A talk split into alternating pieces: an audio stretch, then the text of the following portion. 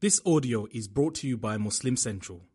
Please consider donating to help cover our running costs and future projects by visiting www.muslimcentral.com forward slash donate. I was thinking long and hard today about uh, giving the khutbah in response to what has occurred, the tragedy that's occurred in Belgium, that I'm sure all of you are very familiar with.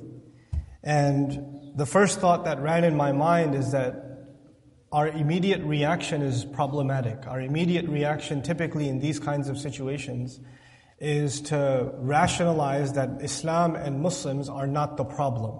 That this is a product of extreme behavior, this has nothing to do with our religion, and we have to understand and remind ourselves that our religion is free and innocent of promoting any kind of senseless violence uh, and crimes like these are the furthest thing from what Islam itself says. And I don't want to dedicate this khutbah to that subject. Even though just as a reminder, I will say one thing. As a reminder, I will say that when the Quran was first revealed, and when it first came down, when it talked about the oneness of God, when it told people that they should only worship one God and be mindful that there is such a thing as heaven and hell that's coming, there's a judgment day that's coming, and that previous nations that, that disregarded messengers have been destroyed. So the Quraysh, the original audience of the Prophet they better, they better take this seriously because that same punishment might come to them. When that conversation was happening, Muslims were in fact, over time, starting to get tortured. And Muslims were being persecuted. But in the middle of all of that, the, the focus of the Quran remains something else. And this is where we lose sight.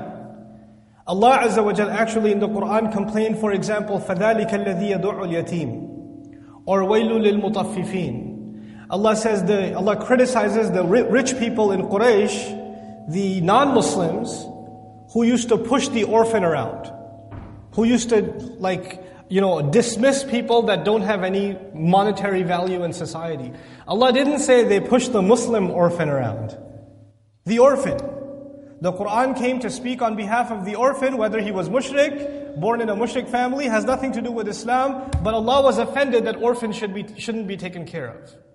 When Allah talked about the corruption in the marketplace, in the Arab marketplace, before Islam, he says the worst kind of hell should be for people who cheat their customers in business and they skim them for a little bit of profit. Al mutaffif is the one who makes a little bit of money by giving you, they owed you one pound, they gave you 0.9 pounds. They got just a little bit more for themselves, or they skimmed you just a little bit, just a little over. You know how they, these companies nowadays, they charge you for, you know, ambiguous service? And they'll add a little this fee or that fee or the other fee, and that's, there's really nothing there except these terms. This is tatfif. And Allah says the worst kind of hell is for these people, not for the people who charge Muslims these prices, but the people who charge other, the mushrikun, the idol worshippers who charge other idol worshippers these prices. The only point I'd like to make in these two minutes is that when the Quran is concerned that worldly, not otherworldly, worldly harm should not come to any human being, even in matters of money or health or well-being, how can the same Islam justify the killing of other human beings? This same religion is concerned not just about the well-being of Muslims, and not just about the afterlife of humanity. It's, this deen is concerned about the well-being of people in this world and in the next And in the next. And some people think that Allah is only concerned with giving people heaven and saving them for hellfire, from hellfire, and it has no concern for the well-being of people as they live in this life. That is not the concept of the Quran. It is not. It's simply not. Or if there is something good in this life, it's only for the Muslims. Nope. هو الذي خلق لكم ما في الأرض جميعا. He created for all humanity. He addressed all of, all of humanity. How do we know that in Surah Al-Baqarah? بدلا من أن يخاطبنا بيا أيها الذين آمنوا قال يا أيها الناس يا أيها الناس in, in, in Madani surahs when the surahs were revealed in Medina the audience was the Muslim community so Allah would always say, Ya ayyuha alladhina amanu, believers, believers, believers, those of you who've believed. But He would go out of His way, even in Madani Quran, to say some things apply to all humanity. So He says, Ya ayyuha nas, اعبدوا ربكم الذي خلق لكم الذي جعل لكم الأرض فراشا والسماء بناء بناء خلق لكم ما في الأرض جميعا He created for all of you whatever's on the earth. For all of you. For humanity to share. So this concept that Islam somehow wishes harm upon non-Muslims in any way, shape, or form is foreign to the Quran itself. I'm not telling this to non-Muslims. I'm reminding my Muslim brothers and sisters of this reality. But that's not really the subject of my khutbah today. The subject of my khutbah today is we need to take a step back. You know, when you're in a state of emergency, when your house is on fire, all you can think about is putting the fire out and getting out of the house. That's all you can think about. But if you fix that state of emergency and next month there's another fire, next month there's another fire, the month after that there's another fire, and you keep, now you've bought yourself a fire extinguisher and you do the same thing over and over again, it seems you and I have not identified a bigger problem. Maybe there's something else that we're not fixing because we keep coming after the same fire over and over and over again, and it keeps repeating itself over and over and over again, and by the way, this house can only take so much. It can only take so much. We are, we are lost in this, this situation that we find ourselves in today, where innocent people, for no good reason, for no good reason have been killed. For no good reason people, families have been destroyed. For no good reason children have been made orphans. And husbands of wives have, have lost their spouses. For no good reason whatsoever. We found ourselves in this situation not too long ago in Paris, not too long ago before that in some other attack or some other incident, and we find ourselves in the same situation again. And this has been going on periodically, time after time after time, senseless violence that is attributed to Muslims in one way or the other. And here we pull out the fire extinguisher again. We need to take a step back and say maybe there's something bigger that we need to solve. The first thing I'd like to acknowledge is in these few minutes that I have with you, I don't pr- propose to have the solution for all of our problems. The world's problems are a lot bigger than one khutbah can solve. So there are some things I, would like to talk about, but there's going to be a, a, thousand other things that I didn't talk about inside this khutbah. So my humble request to all of you would be to ponder over what is being said instead of making a list of things that aren't said. And that's the mindset of a lot of Muslims today. I know you said this, but you didn't say that, that, that, that, that, that, that, and that. So we'd love to think about what wasn't said instead of thinking about what is being said. So, okay, I'm already acknowledging I can't say everything. But whatever few things I would like to bring to my, to my own attention and to all of your attention, let's ponder over them a little bit. As I was thinking about what to talk about in this khutbah, this ayah came to mind. And in the beginning, as I recite this ayah and tell you its translation, you might not see the connection. أَلَمْ تَرَ كَيْفَ ضَرَبَ اللَّهُ مَثَلًا كَلِمَةً طَيِّبَةً Didn't you see how Allah gave an example of a word that is beautiful, a good and pure word. كَشَجَرَةٍ طَيِّبَةٍ A good and pure word is just like a good and pure tree. A pure tree. أَصْلُهَا ثَابِتٌ وَفَرْعُهَا فِي السَّمَاءِ A tree whose roots are very well planted and they keep growing fast and they keep getting deeper and deeper in their roots. This is thabit. Thabit actually means something that lasts beyond generations. So this is thabat al-jarad they use. Tathabbat al-jarad they also use when the locust is actually about to lay eggs. It's going to build it, it's going to breed its next generation. So the idea of the word thabit in Arabic is something that is rooted, it's going to last generations. So this tree that Allah says good words are like a tree, and that tree has roots that are going to last generations. وَفَرْعُهَا فِي السَّمَاءِ And its branches and its upper branch is extending up into the sky. It's pointing upward. And that's the first part of this parable. And then he says, تُؤْتِي أُكُلَهَا مِنْ تُؤْتِي أُكُلَهَا أُكُلَهَا كُلَّ حِينٍ بِإِذْنِ رَبِّهَا It provides fruit at every hour. All around, constantly, it is providing fruit. Now, trees only provide fruit in one season. You know, they, there's a season when you pick the fruit, and then the rest of the year you wait again for the fruit to come back. But this tree is strange because it provides fruit all the time. And whether someone comes to it in the morning or the evening, in the summer or the winter, in the cold, in the, you know, in, in the, in the heat, it doesn't matter. It's going to provide them fruit. It's a different kind of tree. It's not a typical kind of tree. It's a kind of evergreen that's producing fruit. Uh, this, this fruit, بِإِذْنِ رَبِّهَا, by special permission from its master, meaning it miraculously produces fruit. Now all of this, this image of a tree that's giving fruit all the time, is being compared to just one thing, a good word. Just, that's it. This is, think of a good word like this tree. And then Allah says, وَيَضْرِبُ اللَّهُ الْأَمْثَالَ لِلنَّاسِ Allah gives examples for the benefit of people. Allah doesn't need examples. You know, a professor in a university gives examples to students because the students are having a hard time understanding calculus. Or they're having a hard time understanding advanced chemistry. Or they're having a hard time understanding, you know, uh, difficult accounting. And so what does the professor do? He gives them an example. And the example is supposed to simplify the subject, and the student goes, Oh, I get it. Now I get it. Thanks for that example, it really helped. In other words, a good teacher always provides good examples. The teacher himself or herself doesn't need an example. It's the students that are in the need of an example. So Allah says, I've given you this example where you can compare a good word to a good tree that constantly produces, that is very stable because its roots are deep, it's going high up into the sky, it's got these three qualities, but understand that this example is being given so you can think about something. Allah doesn't need examples. He can see things beyond example. And then he added one more thing. He gives this example for all people. Linnas. I love this. يعني لا للذين آمنوا. للناس. for all humanity, he's given this example. And it also means that a good word, just like a good tree, a, a, tree doesn't give fruit and says, wait, is it a Muslim picking a fruit? I'll make it sour. No, no, no. A, a, a fruit gives, gives its benefit to anybody who comes and picks it, any human being. So Allah is saying the benefit of a good word does not discriminate between people. It'll benefit everybody. Anybody can come and listen. لَعَلَّهُمْ يَتَذَكَّرُونَ So they may make an effort to remember. And this is important. When Allah says they make an, hopefully they'll make an effort to remember, it suggests that the reality and the wisdom that is being taught inside this example is easily forgotten. So Allah is giving an example that's easy to remember because there will be times where you will forget this and you'll have to make an effort to remind yourself. لَعَلَّهُمْ يَتَذَكَّرُونَ لَوْ قَالْ يَذْكُرُونَ They'll remember. يعني, uh, uh, you know, uh, dhikr in Arabic to remember. Tadhakkur from tafa'ul actually has mashaqqa in it. It's an effort to remember. So when you, why do you have to make an effort to remember something? Well, something that gets easily forgotten. That's the idea.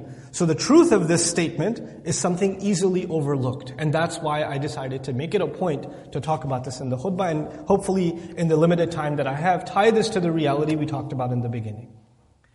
Look, there are things that we can't change. I cannot change, I cannot compete with mass media. I, we can't. They're, they have resources and assets and ability to reach people, and there are people within that mass media that have a very clear agenda to, to, to instill hatred and fear towards Muslims Fear mongering and every tactic they can use, they will use to that advantage. There are political players who understand that their campaigns will only take wings if they say more hateful things about Muslims. So this is actually not because they hate Muslims, but because it's good, it's good for their stats. It's good for their poll numbers. It's good for their campaign. So it's purely business. Actually, in a private meeting, they'll even sit and tell you, and I've been made privy to this, in political gatherings, in private meetings, they'll sit and tell you it's nothing personal. It's just good for the campaign. You know, we, we know this stuff isn't true, but we need to be careful because the votes we're trying to get, those people have these emotions and we want to make sure we pander to these emotions and we excite those emotions so they give us those votes. That doesn't necessarily mean we're going to be like that later. These things have actually openly been said in multiple political gatherings. This is not a secret. That people's, people's emotions are manipulated through these kinds of rhetoric. And there's nothing we can do about that. These people are going to play the games that they're going to play. But today, my conversation, and we could, I could give you a khutbah complaining about politicians. I could give you a khutbah about complaining about the mass media, or complaining about governments, or complaining about what, what these people aren't doing or those people aren't doing. But at the end of the day, I could do that and come back and complain about it next week, and the week after that, and the week after that, and we'll just spend our lives complaining. There are things that are beyond our immediate control. And then there are things that are within our control. You could say this is a desert. There's nothing that grows here. We don't have any food. And one of us, instead of complaining about there's nothing here, look at people are starving, one of us takes a seed and plants it in the ground and decides to grow a tree. Nothing comes out in one day. Everybody else says, What are you doing, man? There's such a big problem. And he's just watering this thing and he's just making sure no weeds come to it.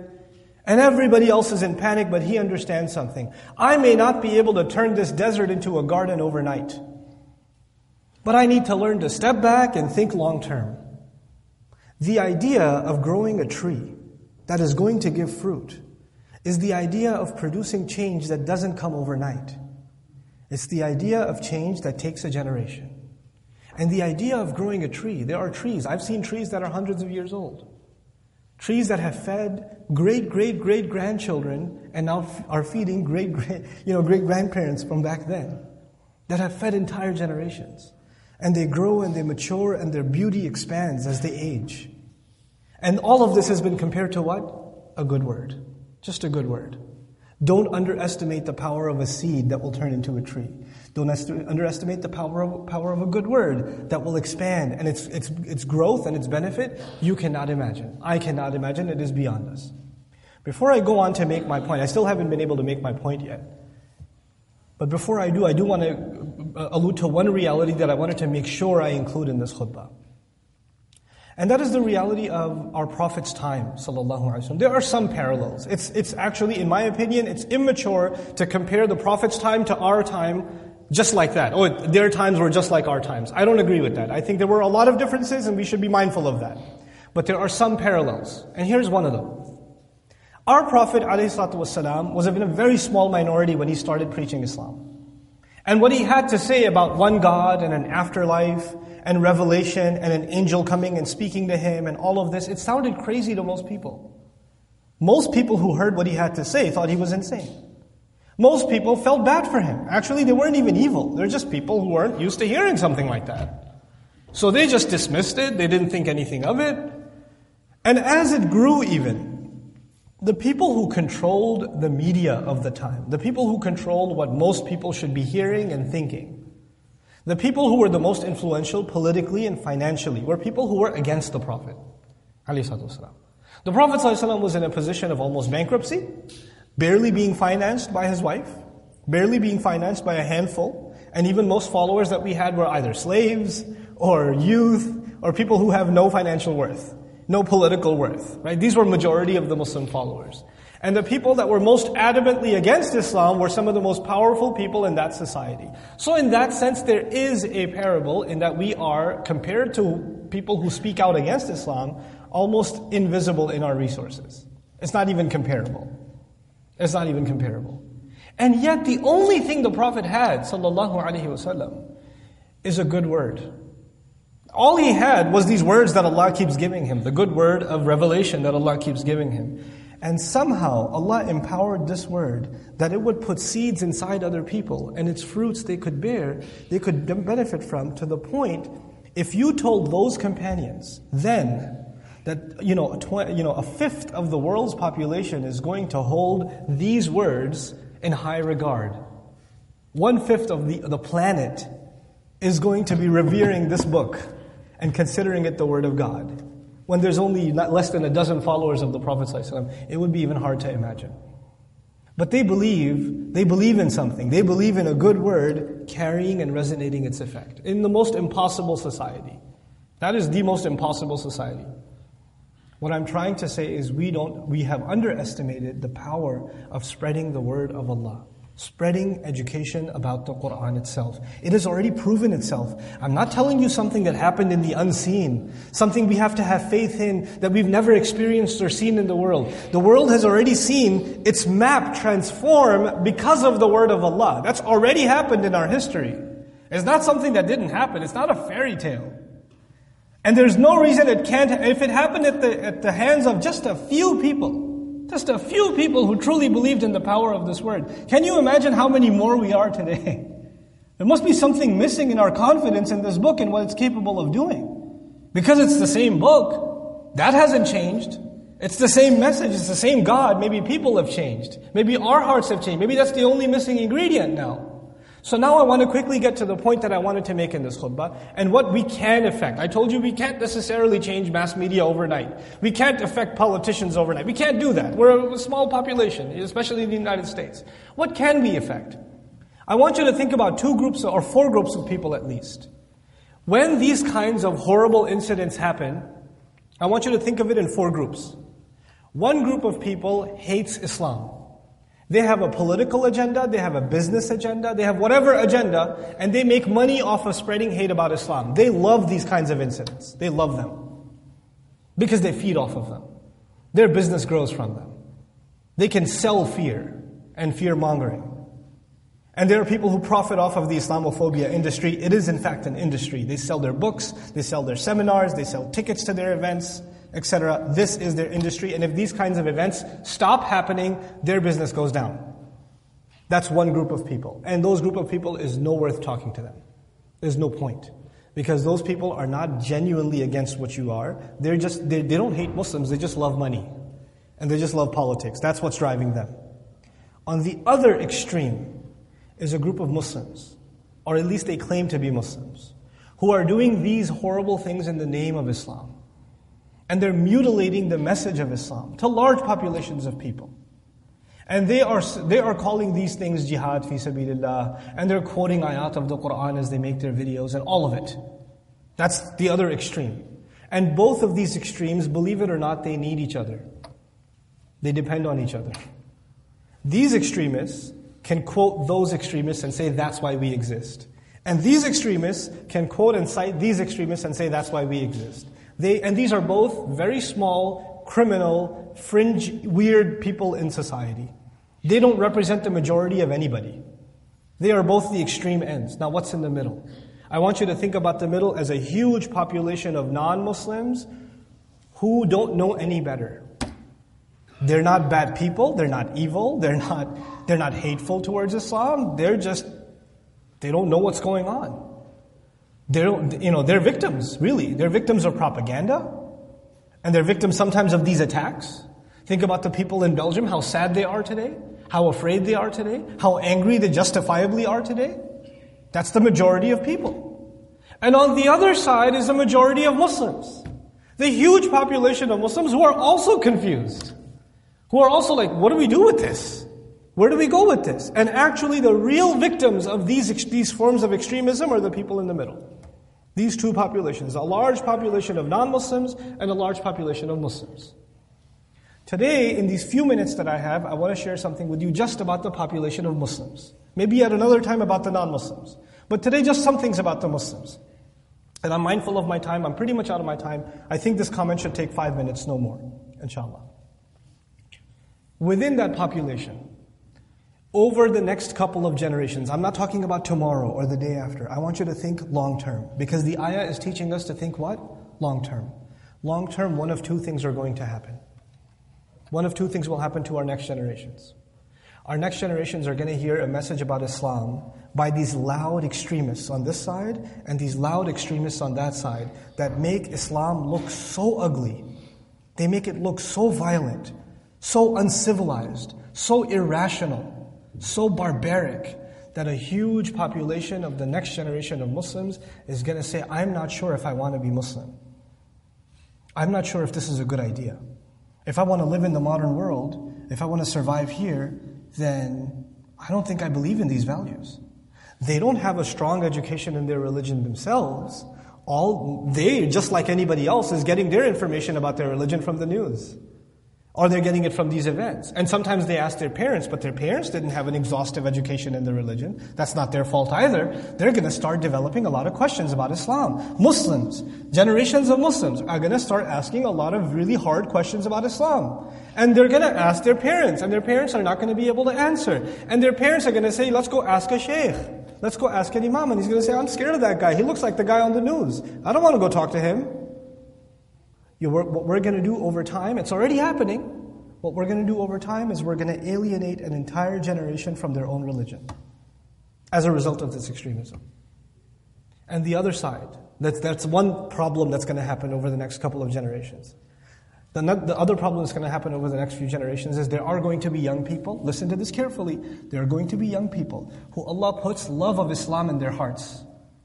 He puts a love of Islam in their hearts. It doesn't matter if they live in Southlake or Sydney, Australia, or they live in Dhaka or they live in Lahore.